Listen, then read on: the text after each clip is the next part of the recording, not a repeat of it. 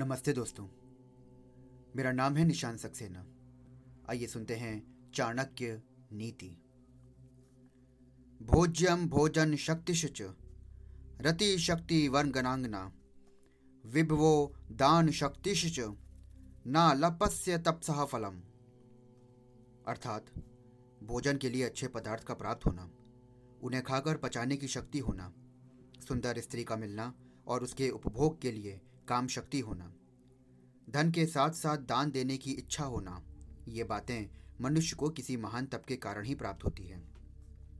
आचार्य कहते हैं, भोजन में अच्छी वस्तुओं की कामना सभी करते हैं, परंतु उनका प्राप्त होना और उन्हें पचाने की शक्ति होना भी आवश्यक है। प्रत्येक व्यक्ति चाहता है कि उसकी पत्नी सुंदर हो, परंतु उसके उपभोग के लिए व्यक्ति में काम शक्ति भी होनी चाहिए। प्रत्येक व्यक्ति चाहता है कि उसके पास धन हो, परंतु धन प्राप्ति के बाद कितने लोग ऐसे हैं जो उसका सदुपयोग कर पाते हैं। धन का सदुपयोग दान में ही है।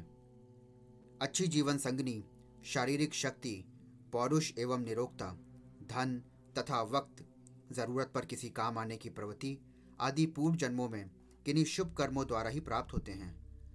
तपसः फलम का अर्थ है कठोर परिश्रम और आत्मसंयम। धन्यवाद।